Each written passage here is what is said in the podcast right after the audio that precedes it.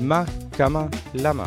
פודקאסט הכושר, התזונה והבריאות של ישראל, בהנחיית איתי אהרונסון, דיאטן קליני ותזונאי ספורט.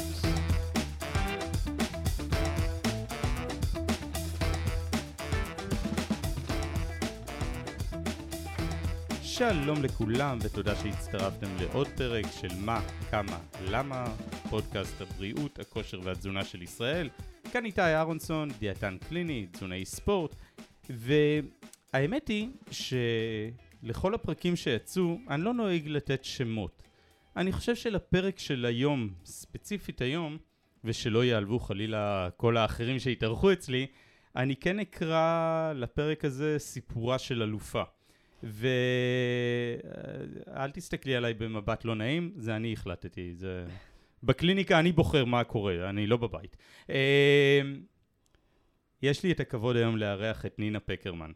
נינה היא סיפור מאוד מעניין. קודם כל, היא אלופה בעבר בטריאטלון בארץ, טריאטלון אולימפי וחצי איש ברזל ואיש ברזל ואז שיאמם לה קצת בארץ אז היא גם לקחה את אליפות העולם באיש ברזל ואז בשלב מסוים החליטה שנמאס לה מהטריאטלונים עברה אה, לקרוספיט וגם שם היא אלופת ישראל וגם שם אה, הגיעה להישגים בתחרויות בינלאומיות או במילים אחרות בכל ענף ספורט שהיא נגעה בו היא השאירה חותם גדול. אז נינה שלום, תודה שהצטרפת אליי. אהלן. תודה על המחמאות. כן, זה, זה יפה לראות אה, אה, את המבוכה שלך בעניין. אה, אז נינה, בואי ספרי לי, קודם כל, בואי ספרי לי, לי, לנו, ספרי לנו קצת עלייך, מי את, מאיפה הגעת, אה, מותר ורצוי גם לספר על ההישגים שלך. אה, קודם כל, אה, כבוד עולה שיש לי את הזכות אה, לדבר על זה, ובעצם את כל מה שהשגתי וכל הדרך שלי, שלמדתי דרך רגליי, אז זאת הייתה הכוונה שאחר כך אני אוכל לספר וש, וללמד ולהעביר איך כן. זאת אומרת, לא עשיתי את זה בשביל שיגידו לי נינה אלופה, אלא יש לי הרבה כלים היום לעבוד עם זה. אז כשמסתכלים על אלוף, חושבים, אה, בטח הוא נולד גנים וזה, נולד אלוף. ואני נוהגת להגיד שזה מה זה לא נכון, וגם אחרי שלמדתי קצת התפתחות אישית, אז הבנתי שכל אחד, אף אחד לא נולד בעצם זמר גדול, ספורטאי אולימפי, אה, סופר וכאלה. זאת אומרת, אנחנו לומדים את הדרך להצלחה. ופה בדיוק, אני חושבת שלמדתי את זה ממש אה, דרך רגליי. למה? כי אה, כביכול נולדתי, לא, לא נולדתי באמת אה, אלופה. יותר מזה, אה, גם הייתי פגית וגם היו לי בעיות לב והוציאו לי עצם האגן מהמקום, שלפו את זה, ו, ו, זאת אומרת לאמא אמרו שזה לא בדיוק הסחורה שתחיה. למזלי, אימא לא ממש הקשיבה לי כמו שאני התנהגתי, ובטח לא לרופאים, לקחה את הדברים לידיה ו... התחילה לטפל, והרוסים האלה, יש שיטה, כאילו, אתה מביא את הילד למסגרת. כמובן, בהתחלה זה היה בשביל הבריאות, והתחלתי אה, להתנסות בכל מיני חוגים. אה, אחר כך, אה, נורא רציתי להיות מתעמלת. האמת, נורא, רציתי, הייתי קטנה, חזקה וזה. ואז אימא נכנסה, ראתה איך אה, עושים לנו ככה שפגטים ומעקמים לנו את הרגליים, אמרה, תשכחי מזה. אין. הלכתי לשחייה אומנותית, אה, פעם לא היו כאלה סוגרים לאף. אה, היינו מעקמים כזה סיכה על שיער, וזה היה מחזיק את האף, וזה היה סיוט חיי עם רגישות שלי. אמרתי, אין מצב. והתחלתי להתנסות בשחייה.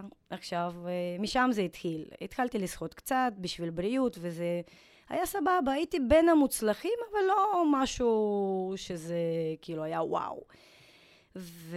ואז השיטה שם היא, היא פועלת ככה, אם אתה רוצה להיות יותר טוב, אתה צריך להשקיע. אה, אם אתה רוצה להיות בין 100 ראשונים, אז אה, אתה לא מפסיד אמונים, ואתה צריך להוכיח את עצמך ואת הרצינות, כי בהתחלה לא באמת רואים תוצאות. ואז אם אני רציתי להיות בכיתה, שזה רק שחיינים, ונגיד 50 ילדים, מתוך 50, על מקום שלך יש עוד 50.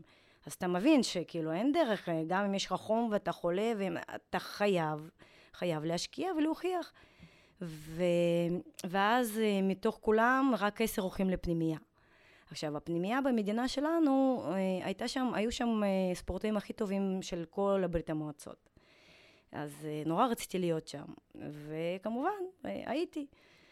אז, ואני, איך לומדים, איך לומדים על עצמך שזה הדרך להצליח? הייתי כבר שיאנית גילאים, והייתי טובה ואלופה. ואז הביאו מישהי לפנימייה שלנו, שאני זוכרת שהייתה ממש טובה, אפילו יותר טובה ממני. עכשיו, ובאימונים המאמן כל הזמן היה שם אותנו על אותו מסלול. עכשיו, עכשיו, זה מה זה באסה? זה כאילו ראש בראש. עכשיו, היו לי שתי אופציות. או שאני נשברת ומוותרת, או שאני נלחמת מנצחת. ומנצחת. אז כאילו, מה למדתי בעצם?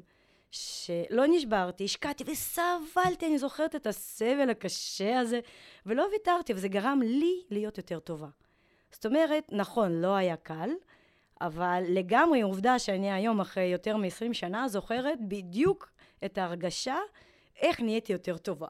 אני חושב שבעניין הזה, כשאת אומרת נהייתי יותר טובה, פיזית אין ספק, אבל מה שילווה אותך לאורך כל הקריירה וכל הקשיים שעברת ואת uh, חווה כרגע, זה החוזק המנטלי שקיבלת מה, מהעניין הזה בכלל במסגרת של uh, רוסיה, ברית המועצות ודרך הסיפור הספציפי הזה. לגמרי, לגמרי. אתה פשוט uh, לומד, uh, יש שם... טוב, זה, זה השיטה שם. זאת אומרת, אתה לומד איך לשרוד, הישרדות זה אנחנו. וכבוד למדינה כמובן, וכשיש מטרה כל כך מרגשת, אז אתה לומד uh, מה לעשות בשביל שזה כן יצליח. ו... והחיים מלמדים, ואז אתה פשוט מבין שאצלי בלקסיקון לא קיים לוותר. זאת אומרת, עד שאני אדע שעשיתי את הכל ועוד קצת, ועדיין לא מוותרים. ואז באיזה גיל עלית לארץ? Uh, ככה, קודם כל, uh, בקישינוב, uh, שהייתי שם, אז הייתה אנטישמיות מאוד גדולה.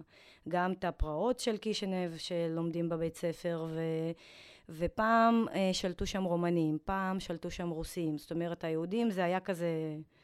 Uh, כמו שתמיד בעצם uh, סבלנו מאנטישמיות וקללות, ובוא נגיד ככה, אני עם שם משפחה שלי, אם הייתי רוצה ללכת לאוניברסיטה או משהו כזה, זו הייתה בעיה. זאת אומרת, השם משפחה לא באמת מולדובנית, כן? כן. אז... אה, ותמיד אה, חייתי במשפחה שחיינו שתי תרבויות. זאת אומרת, ידעת שאני יהודייה, והמקום של יהודים זה בארץ ישראל, ו... ו...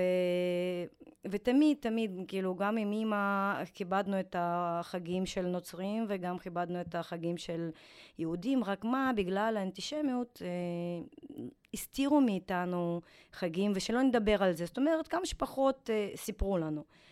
אה, ובגלל זה שהבנתי שהדרך היחידה שלי לעלות לישראל, זה, אה, זה בדיוק די בהתחלה של תוכנית נעל"ה. אה, שנוער עולה לפני הורים, היו שתי תוכניות, אחד לצעירים יותר והשנייה לקצת יותר בוגרים. אז ניסיתי להתקבל לצעירים יותר, אבל שם היה, דרשו קצת עברית שלא הייתה לי כלום, כלום אף מילה. ואז הלכתי, ל... כבר סיימתי בית ספר אה, שם, והלכתי לעוד אה, חודשיים לבית ספר יהודי. למדתי שם כמה מילים וכאלה, ובסוף הצטרפתי למבחנים של תוכנית לבוגרים יותר. אז uh, הלכתי למבחנים והתקבלתי. Um, ההורים די uh, היו נגד לשלוח אותי לבד, אבל כמו שאנחנו כבר הבנו, אם אתה רוצה משהו ומאוד רוצה, זה כאילו לא משנה, זה כאילו או זה או כלום. זאת אומרת, באתי להורים ושמתי להם עובדה. זה כאילו, אני רוצה את זה, ולא מעניין אותי מה התשובה. ואז באיזה גיל עלית למעשה? אה, זהו, אז בגיל 17 עליתי בנעל"ה, ישר משדה תעופה לפנימייה של בית ספר חקלאי כפר סילבר. אה, והייתי אמורה ללמוד שם שנה, שבעצם כבר סיימתי את השנה, את הלימודים שלי בחו"ל. ואז, תוך כדי תנועה שהם החליטו ששנה זה לא מספיק, ואנחנו הולכים ללמוד שם שנתיים, משבר ראשון, כן? וואי, וואי, איזה בכי וזה, כאילו, אתה סיימת בית ספר, תחשוב, ואז אתה צריך ללמוד עוד שנתיים. אה, וואו, זה היה משבר. וגם פתאום, כשעליתי, פתאום הבנתי ש... מה עשיתי. האמת, אני איזה חודשיים, יום-יום בכיתי, כי אמנם עליתי מסיבה פטריוטית, ו... והמקום שלנו בארץ ישראל, אבל uh, פתאום הבנתי שאני לא יודעת מתי אני אראה את ההורים שלי. זאת אומרת, נפל האסימון, היינו מקבלים איזה 60 שקל לחודש בני כיס, ופעם בשבועיים, אני חושבת, אני ממש לא זוכרת כבר, אבל אני חושבת ששלוש דקות קיבלנו פעם בשבועיים לדבר עם ההורים בטלפון. ועוד היינו עומדים בתור, והיו מכניסים כל אחד, מחייגים את המספר שלו, ו... ואז אתה מדבר. ו... ואז הבנתי את הגודל של המעשה שעשיתי. בוא נגיד ככה, אם היום היית שואל אותי אם הייתי עושה את זה שוב פעם, אם הייתי יודעת את כל מה שעבר עליי, לא בטוח, כי אני כבר יודעת את, ה, את רמת הקושי. אבל אם אני מצטערת על כך, בחיים לא, על שום דבר. Mm. זאת אומרת, כל דבר בחיי שעשיתי, אה, למדתי ממנו, ו... והיום, מי שאני היום, וכל מה שאני עושה היום, זה תובנות מאוד מאוד גדולות. איזה יופי. ועלית לארץ למעשה כאלופת שחייה. ו- ואיך זה, איך נכנסים לכל העניין הזה בארץ? איך מסבירים להם, או, אני ספורטאית גם. בואו, אל, אל דברו איתי רק על עברית ולימודים, אני ספורטאית. וואו, אז יש פה סיפור שאולי לא דיברתי עליו הרבה, אבל כשהגעתי לארץ, אה, אז נורא רציתי לשחות. קודם כל זה היה חלום. היו לי כמה חלומות. אחד זה לעלות לארץ, שתיים זה לייצג את ישראל בכל העולם, ושלוש זה צבא. אה, למה? בחו"ל בנות לא הולכות לצבא. ומבחינתי לתרום למדינה ולהיות בצבא, חבל שאז לא היה בנות אה, קרבי. כי הייתי הולכת, כאילו, בכל הדרך הייתי הולכת על זה. אין לי ספק שהיית הולכת וגם מצליחה. אה, אז זהו, אז פשוט כשהגעתי אמרתי, אוקיי, אני רוצה, והלכתי לכפר עזה, למבחנים. ולא ידעתי לקרוא עברית, ובלמעלה היה כתוב מים רדודים, ומי יודע לקרוא עברית? אז כשחיינית ידעתי לקפוץ גם עמוק וגם שטוח. אז uh, פדיחה גדולה, אתה בא אימון ראשון למבחנים בהם לבדוק אותך, ואז אני קופצת למים, ואני קופצת קפיצה עמוקה. כן, עכשיו זה מצחיק, אז זה היה פחות מצחיק, קפצתי במים רדודים עמוק, ובעצם עם האף, מי שיודע לקפוץ טוב, אז כאילו אתה שם בחץ, מחביא את הראש בין הידיים וזה, ואז נשקתי את הרצפה עם האף. וכאילו, וואי, איזה בום וכואב. רציתי להוציא פרצוף ולהגיד, כאילו לא קרה כלום. אבל מעוצמת המכה התפוצץ לאור על האף, והיה ים של דם ופדיחה.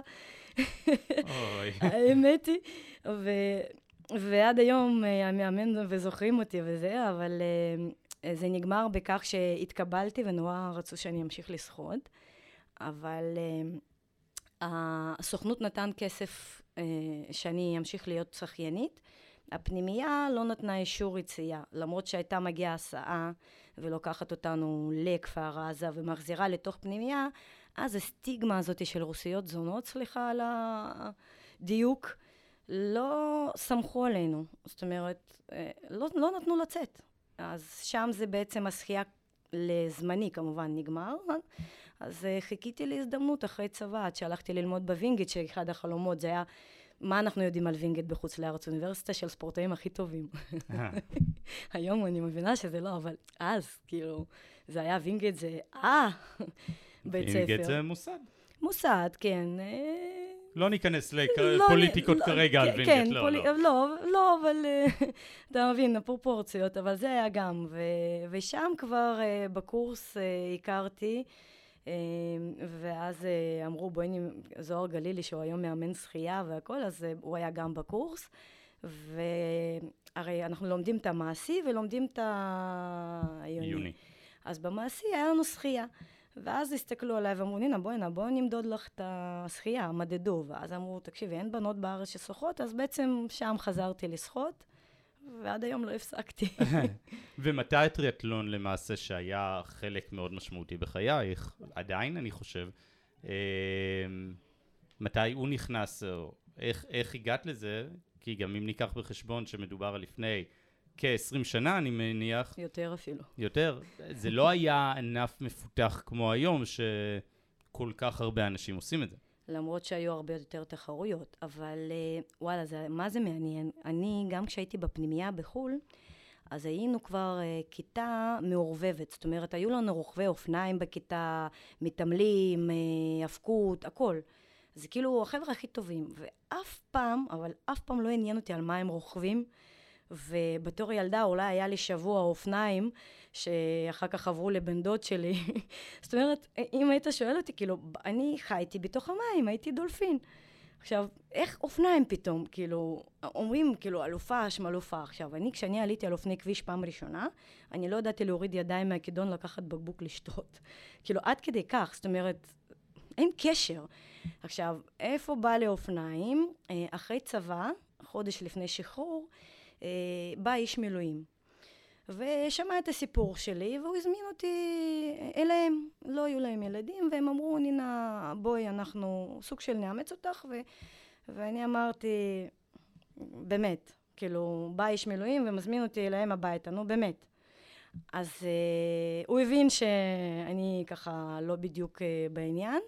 התקשרה אשתו, והיא אמרה, תבואי אלינו לשבת, ו... תראי אם טוב לך. תבדקי אותנו. כן, תנסי אותנו.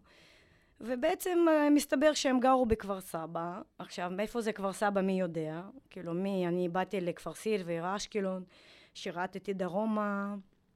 כאילו, מבחינתי כפר סבא, אין לי מושג מה זה. Uh, הגעתי אליהם לשבת. Uh, מה אפשר לעשות איתי בשבת? שמו אותי בבריכה.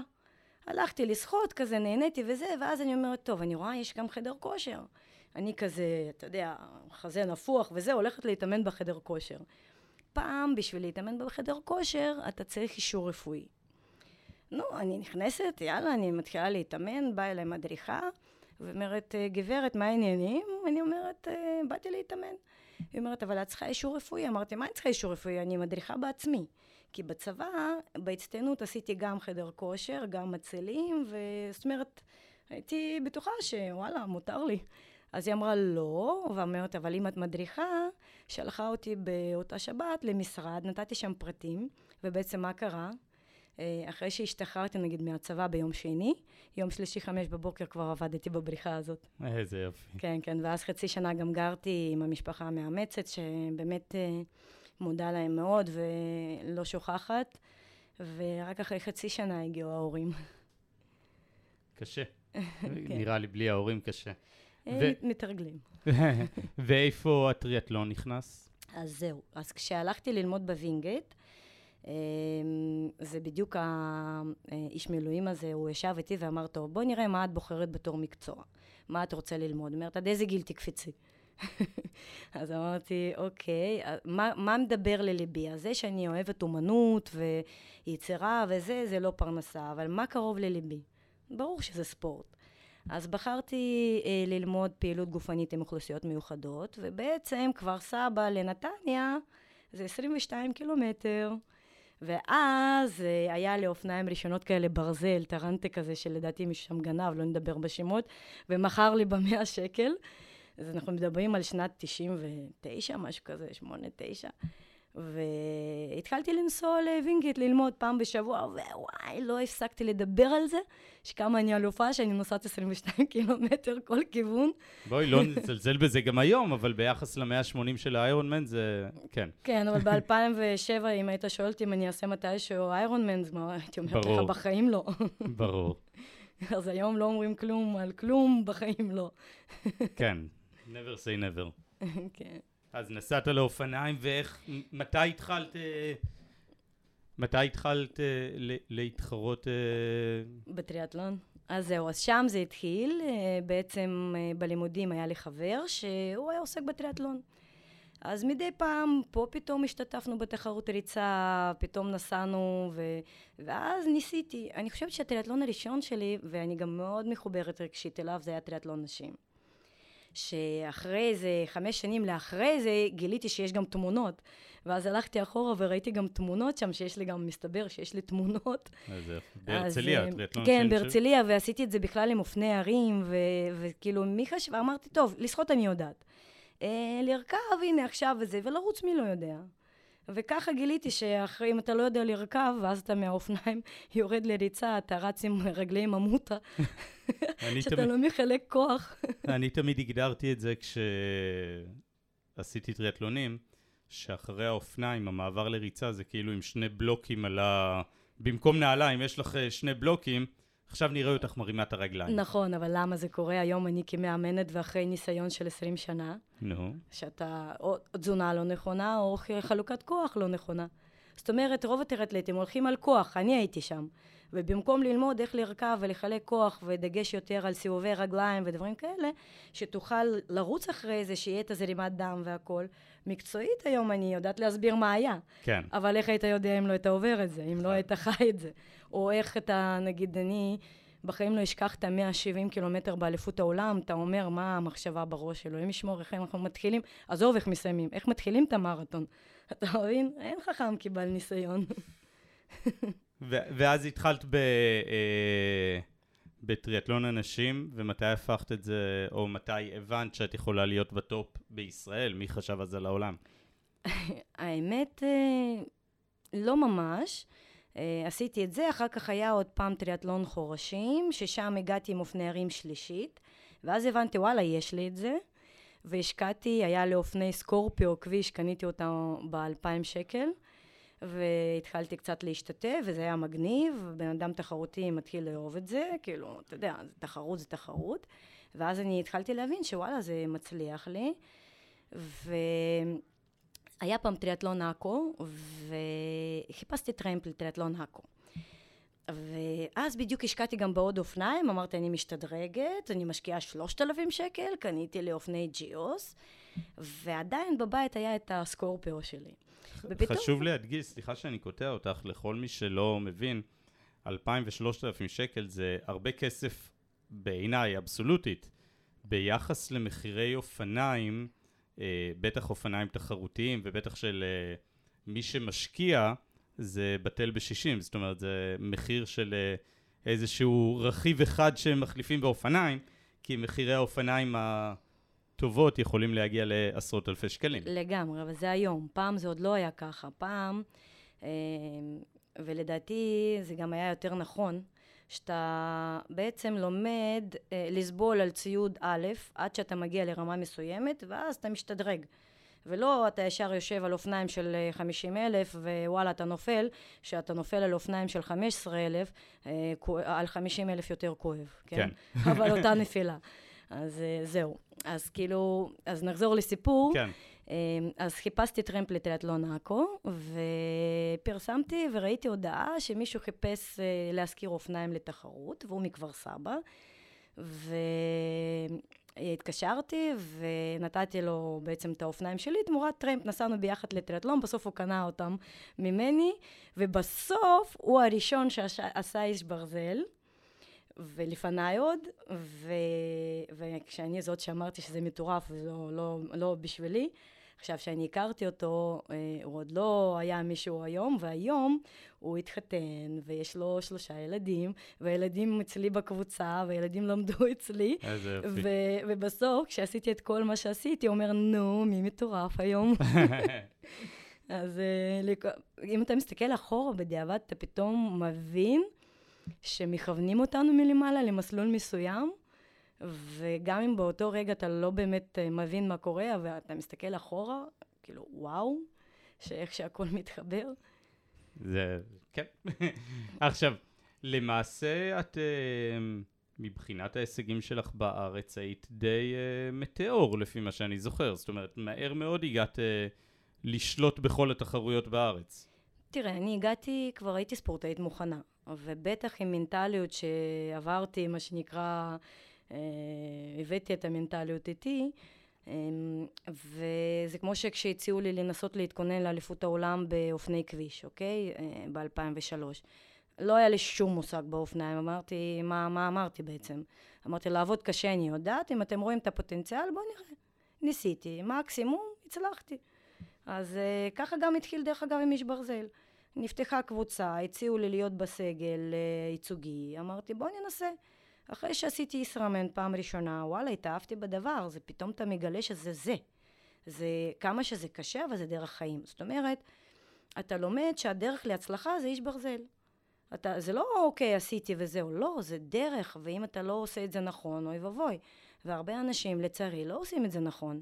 זאת אומרת, זה לא צריך... אה, צריך לא לשכוח, שנגיד אני הייתי גם חובבנית והייתי מקצוענית. ואז ההבדל הוא מאוד מאוד ברור. אני תמיד אמרתי, חובבן, חובבן, מה זה חובבן? אין חובבן בענף הזה, זה עדיין שזיפי ועבודה קשה. אבל הוא צריך לא לשכוח שזה בשביל הבריאות. ואיפה הבריאות? זה לא רק הבריאות פיזית, בריאות המשפחה, בריאות הפרנסה, זה לפני הכל. זה לא להקריב uh, הכל בשביל. המקצוען משלם בבריאות על תוצאה, זה משהו אחר. זה החיים שלו, הוא מתנהל טיפה שונה, הוא מבין שה... זה אחרת.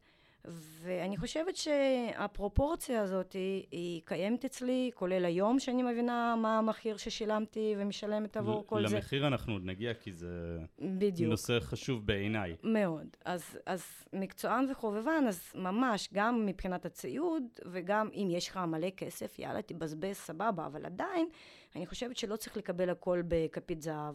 אם היה אפשר לחוקק חוק בארץ שעד גיל 12 כל הילדים ישבו על אופני הרים, ושיסבלו, כן, שיעבדו קשה. אבל מה קורה היום? אה, הורים שיש להם כסף קונים אופני כביש, ואז אתה מבין, אופני כביש לא יכולים להתחרות באופני הרים. ואז הילדים וההורים עושים שמיניות באוויר, שיהיה לילד בעצם שהוא עוד בכלל לא בנוי לאופני כביש, עוד לא מגיע כמו שצריך לברקסים, עוד לא, ובטח לא קסדת נגש בתחרות טריאטלון, אתה מבין? זה כאילו, וואלה, זה הלוואי, אבל זה קורה, וזה המציאות. ואז כולם זה, רצים אחרי זה. זה. זה מתחבר לשיחה שהייתה לנו פה בפודקאסט עם יורם מנחם הרבה, על התרבות האינסטנט בארץ, שלא, שלא בונים יסודות, אלא רצים לקבל, למצוא את ההישגיות. ו... זה מנטליות האינסטנט בארץ. אה, אבל חייב, חייב, הבסיס והתשתית, וזה החלום שלי, לבנות את התשתית, כאילו משם אנחנו נצמח, אבל אם מקבלים הכל, אז איך לומדים? אני מסכים לחלוטין. אה, מתי למעשה עברת אה, להיות מקצוענית בתחום האיירון מן? קודם כל הייתי מקצוענית גם עילית בטריאטלון רגיל, מרחק אולימפי. מה היו ההישגים בעולם מסקרנות? אז ככה, בעולם זה היה פחות, כי זה כסף, וניסיתי, וב-2007, הרי זה צריך להגיע לניקוד. ניקוד זה מיקום בתחרויות. אתה יכול לעשות עשר תחרויות, אבל לא להיות ב-20, ואז אין ניקוד. אבל כן. יש כסף.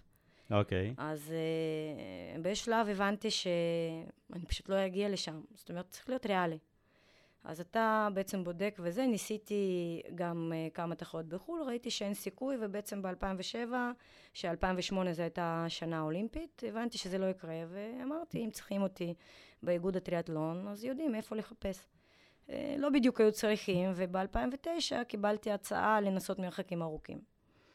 וכשניסיתי, אמרתי, ניסיתי את ישראמן, התאהבתי בדבר. אני, אני רוצה רק להדגיש למי שלא בקיא בנושא, כשאנחנו מדברים על מרחקים ארוכים ועל איירון uh, מן, אנחנו מדברים על 3.8 קילומטר שחייה, שאם נתרגם את זה לבריכות, אם אני זוכר נכון... קילומטר זה 40 בריכות? זה 40 בריכות, 120, 160, כן. 150 בריכות. אם אתה לא מזגזג, אז 3,800. כן, כן. אה, זה הרבה.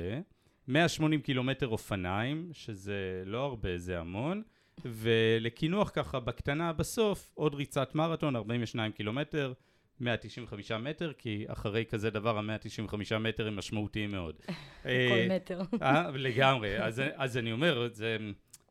נינה מדברת פה כאילו, יאללה, בקטנה עשיתי אז מרחק מלא, ישראמן. לא, לא, לא בקטנה, ממש לא. לא, לא, אני אומר, אני אומר, מי, מי, מי שלא מכיר, חשוב היה לי לסבר את האוזן.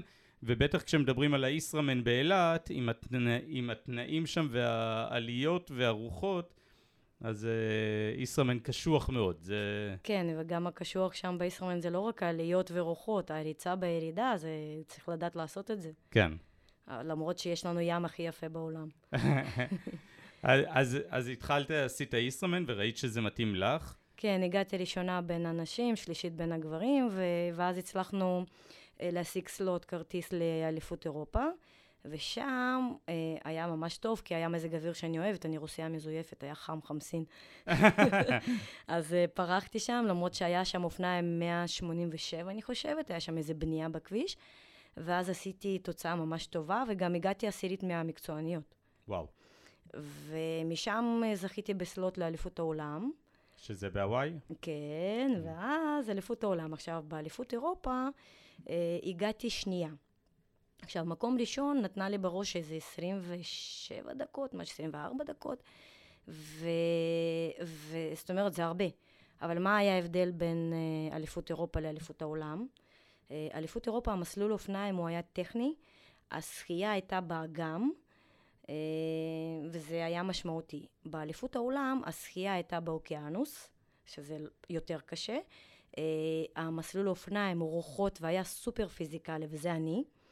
וזהו, עכשיו, כשהגעתי לאליפות העולם, אתה מגיע לשם, זה כאילו באמת חוויה לכל החיים.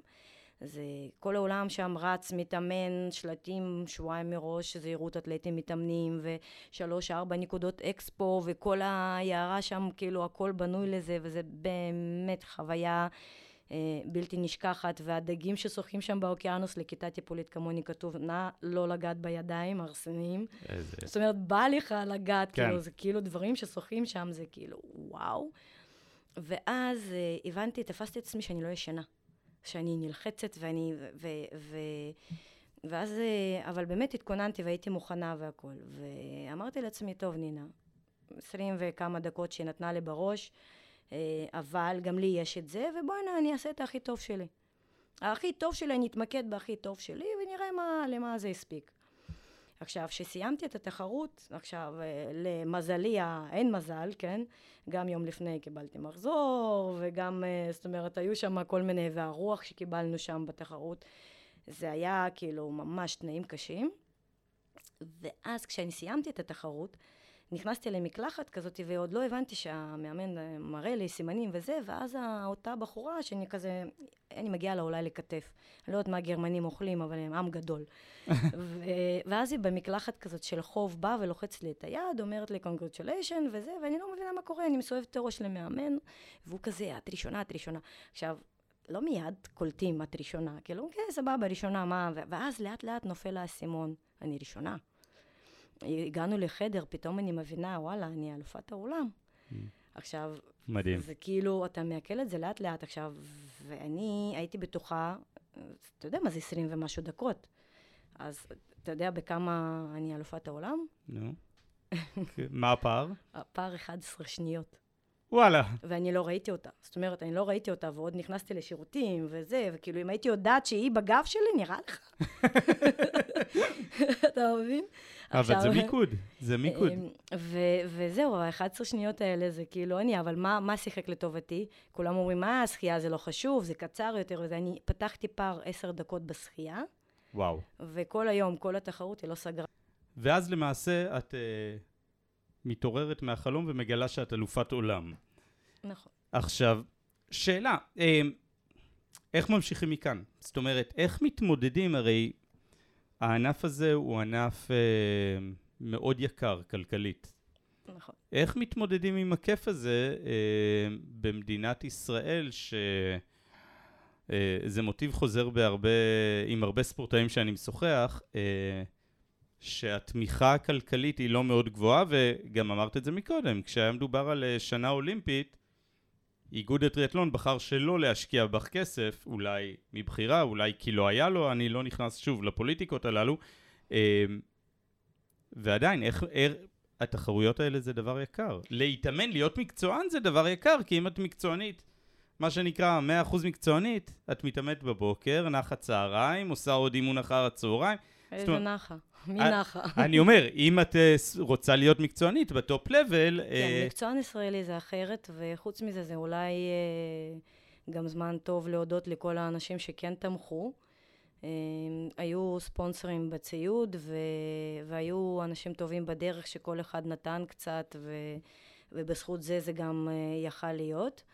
אמ, אחרי אותה שנה אה, פניתי גם לכמה מסגרות ואמרו לי, טוב, הייתי 25 בעולם, כללי, אה, ראשונה באלופת העולם בגיל, ו... ואז אמרו לי, טוב, כשתחזרי מקום 20 בעולם, נתמוך בך. שנה אחרי זה, 2011, נסעתי, חזרתי, אה, שיפרתי זמן, אבל מזג האוויר היה שונה כמובן, וזה, לא משנה, הייתי שנייה, אבל זמן היה בעשר דקות יותר טוב. אבל לא משנה, זה כאילו, אבל הייתי 20 בעולם. חזרתי, אמרתי, אוקיי, אני 20 בעולם, מה אתה חושב שתמכו? כלום. לא, ויותר מזה, גם נשארתי לבד. זאת אומרת, אני רציתי להיות מקצוענית, ומשם זה כבר לא התקדם לשום מקום. נשארתי לבד. אה, היה משברון, היו, היה בכי, אה, והיה לי קשה לקבל שזהו, לא, לא, לא היה לי את ה... כאילו, לא מיציתי. אני ידעתי שאני יכולה יותר טוב. ובעצם אחרי זה שבוע של בכי ותובנות, הלכתי לסדנה של אלון אולמן, אמרתי, אולי יש משהו שאני לא רואה אותו נכון. וחיפשתי אה, עוד דרך, עוד זווית, שאיך כן. ובעצם בסדנה שלו אה, פגשתי עוד אנשים. אה, זה היה משפחת אבנור, שבדיוק אשתו אפרת למדה התפתחות אישית, בפרוקטור בחו"ל והכל, ואז בעלה הפך למנהל אישי שלי. והיא המאמנת מנטלית, וביחד אה, בעצם עזרו לי לבנות, לבנות את המסגרת אה, מקצוענית. שנה הייתי מאמנת של עצמי, ואחר כך הבנתי שאני בן אדם. וכשאתה עייף ואתה צריך לספר לעצמך סיפור שאתה עייף, אז אתה לא עושה אימון. כשאתה צריך למאמן לספר סיפור... זה יותר קשה. אז אתה מבין שאוקיי, ואז אה, יצרתי קשר עם אדוארדו פינקלשטיין בחו"ל.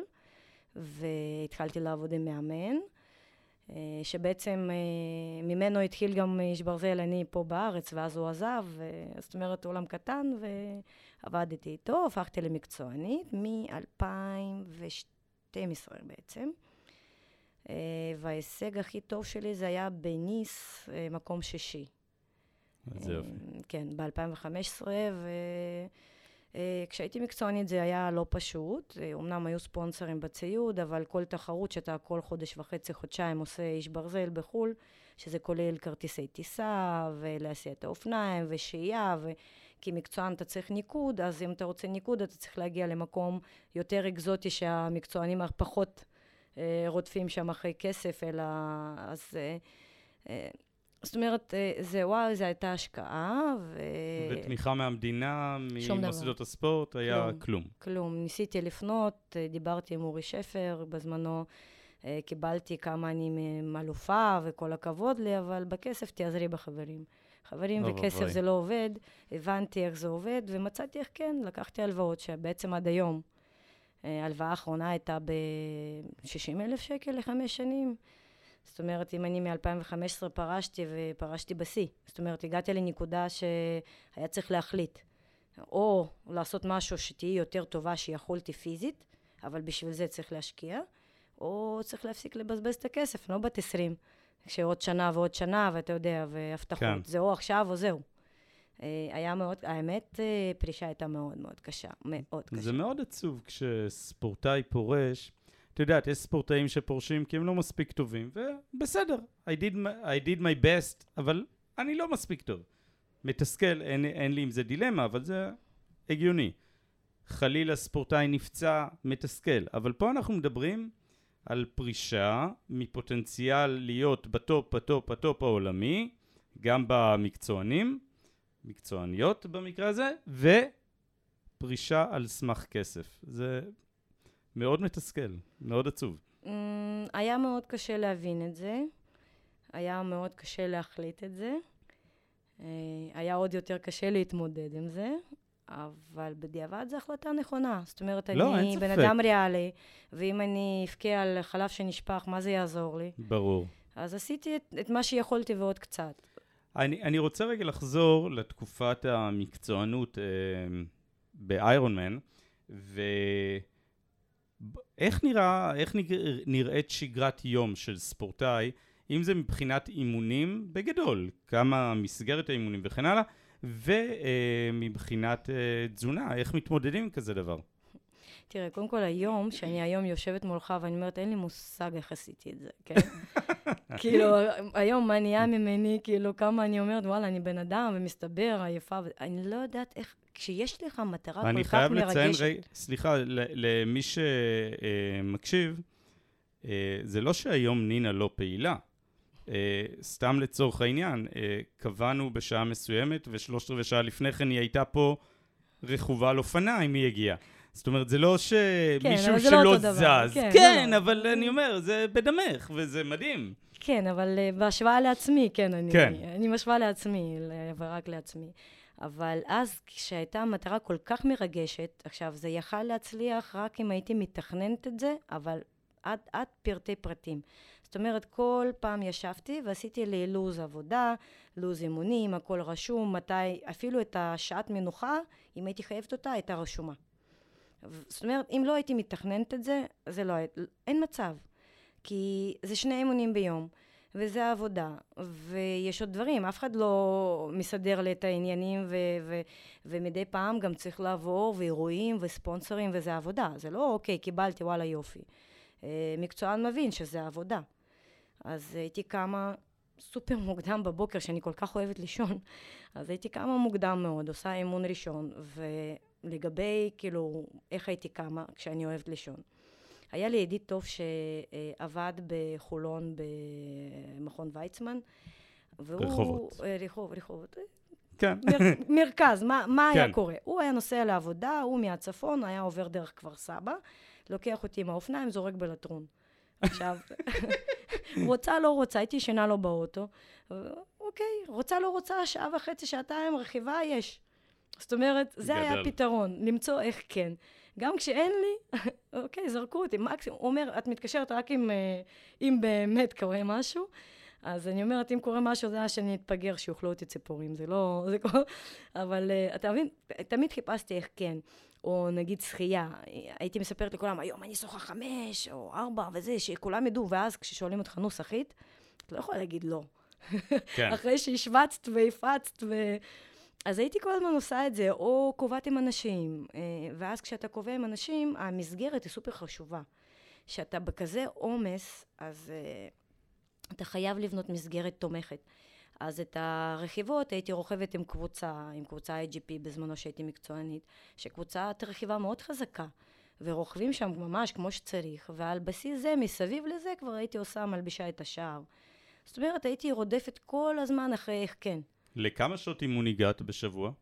תראה, אני אף פעם לא ספרתי, כי אה, ברגע שהייתי מקצוענית וידעתי שיש לי חודש וחצי, חודשיים תחרות, אז אה, קודם כל עבדתי עם תזונאי שהוא היה סופר את מה שאני צריכה, כאילו זה פחות לחשוב.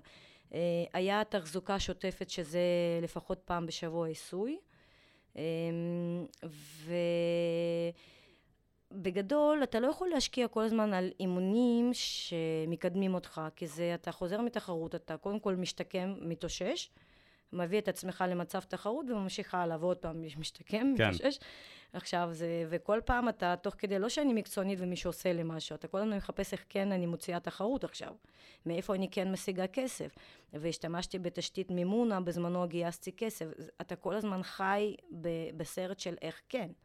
זה לא איזה מישהו עשה בשבילי משהו.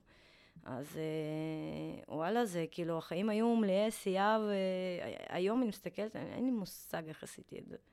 כאילו, באמת. אה, זה- נחישות. אה, כן, כשיש באמת מטרה מרגשת לדעתי, שזה כל המדינה על הכתפיים. וידעתי שאני יכולה יותר טוב, ולא הסכמתי לוותר. אז מדהים. עכשיו, ברגע שפרשת עברת גם לקרוספיט. אה, לא בדיוק עברתי, חיפשתי איך אני מתאמנת, איך, מה גורם לי להתאמן, ואחרי כל כך הרבה שנים של אימונים הייתי שחוקה מלהתאמן לבד. וחיפשתי משהו מסגרת. שהוא, כן, מסגרת עם אנשים להתאמן, ורציתי להיות כזה אה, סוס שחור שלא רואים אותו, וזה, ככה יומיים כבר ידעו מי ומה, אבל לא משנה. אבל אה, באתי אימון ניסיון ראשון, המדריך שם אותי שם על הראש, נתן לעשות זה כזה handstand push-ups, כזה שאתה עושה שכיבת סמיכה הפוך. אה, כמובן, בשביל מישהי שאין לי, לא היה לי מושג וזה, עשיתי, אתגרו אותי, ואמרו, וואו, איזה קשה וזה, אני עשיתי מנוי לשנה. ואז אה, אחרי חודשיים התחילה, היה אליפות הארץ האמת, שלפני זה, בשביל להגיע לאליפות הארץ, היה את האופן, בדיוק עכשיו זה מתקיים גם. אופן זה נדמה לי ארבע שבועות, אה, או יותר אפילו, אה, שכל שבוע מקבלים איזשהו אימון, שכולם עושים אותו, ואז צריך לצלם ולהזין את התוצאה. ועל סמך מקום וניקוד אה, כללי, נגיד אה, כל גיל או בפעם הראשונה לא היה גיל, כאילו נגיד 30 בנות, 30 בנים, נכנסים לאליפות הארץ. אז uh, ככה זה התחיל, שבכלל ב... זה היה ממש מצחיק, כאילו, מזכירים לי את זה גם היום, שהלכנו לאיזה, כל יום יש כמה לגים של תחרות, ואז אני נכנסת, אומרים, עושים סנאצ', אני כזה שואלת, מה זה סנאצ'? מראים לי, אני אומרת, אה, אוקיי, הולכת לעשות להתחרות. כאילו, לא היה לי שום מושג, אבל תראה מה זה בסיס חזק וראש דפוק. זה מה שקורה. זה... ברמה הפיזיולוגית, אחד הדברים המדהימים, זה שאנחנו מדברים על, אה, על אה, סוג כושר שונה, על סיבי שריר שהם כעיקרון שונים.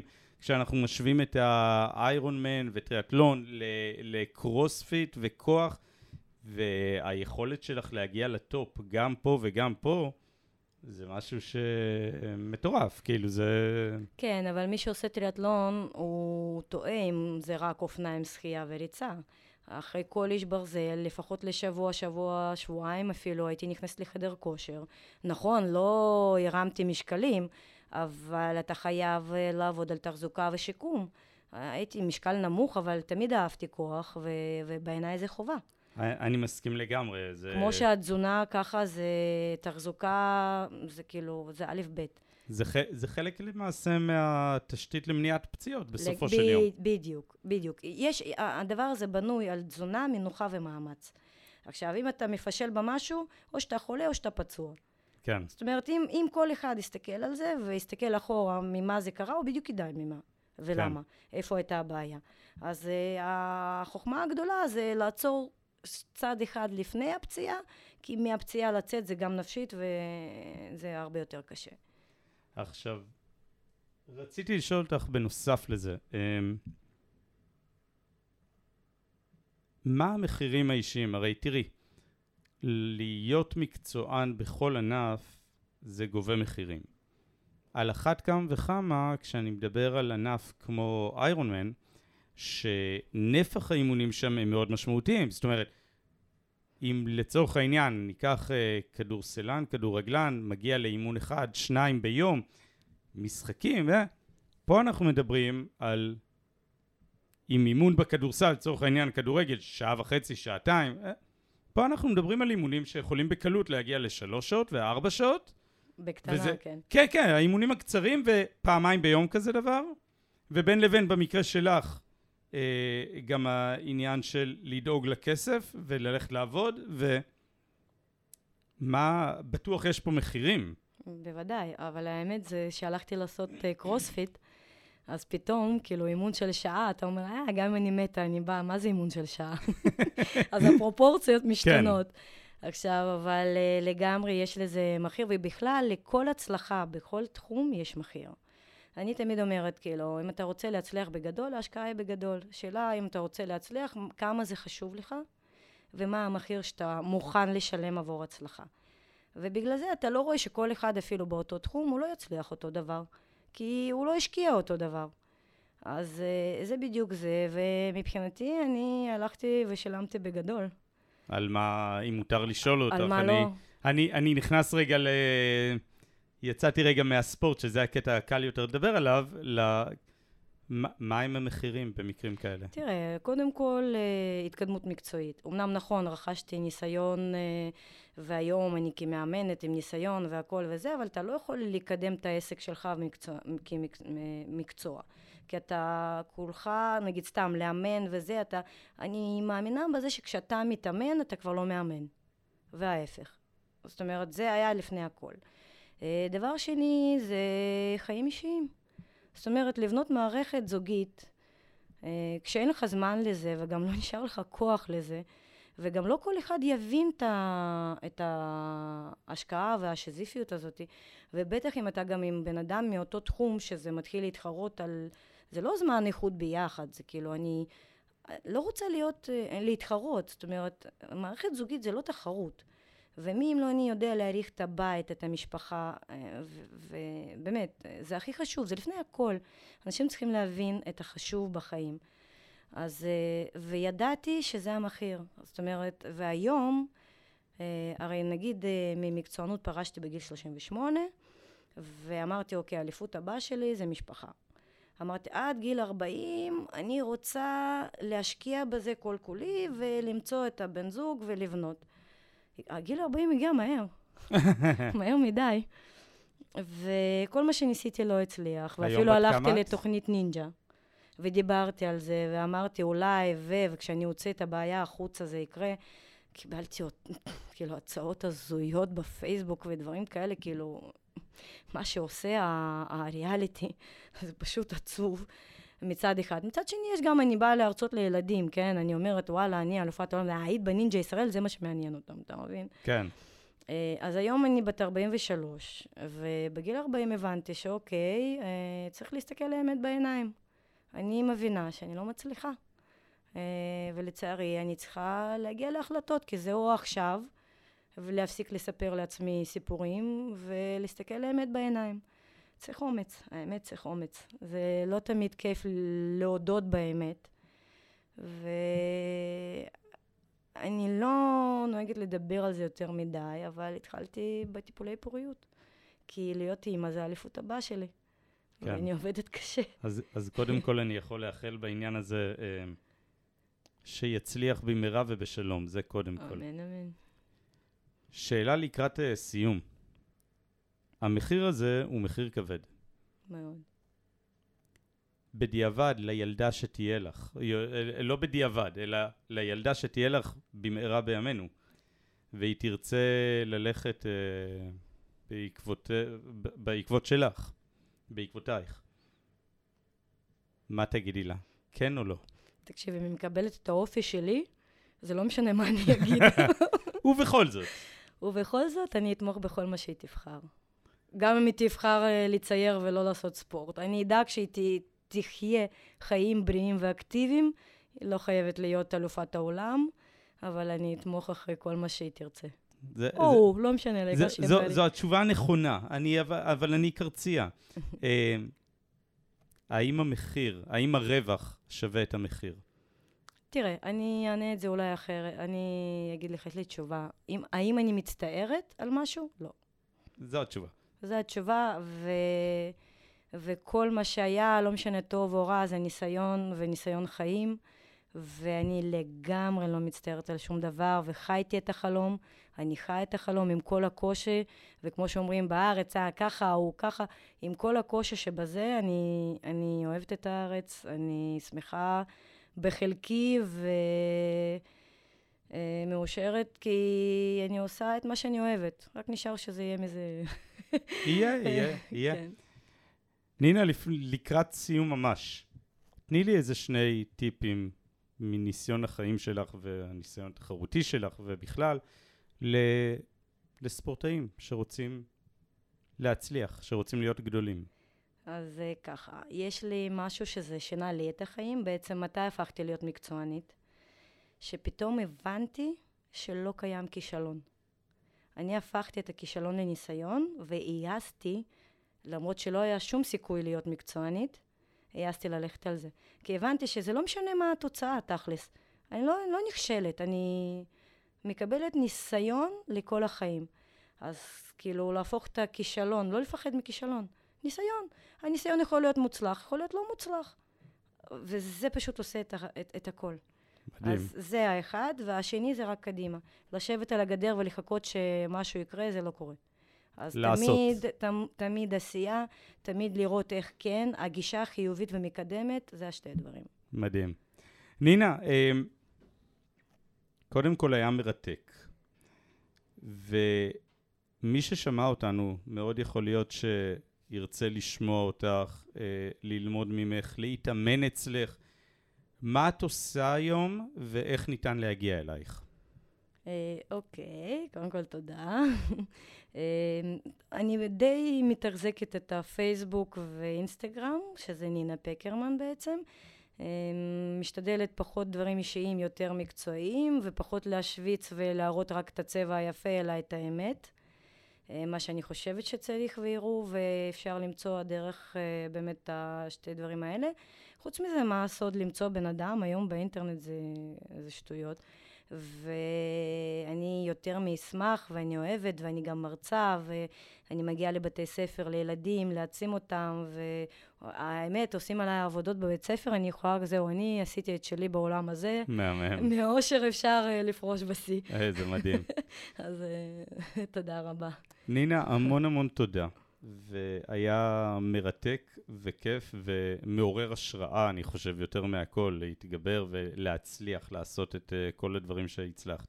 אז המון המון תודה לך. ורגע, עוד משהו אחד, והרבה הרבה בהצלחה uh, באליפות הבאה שלך. אין לי ספק ש...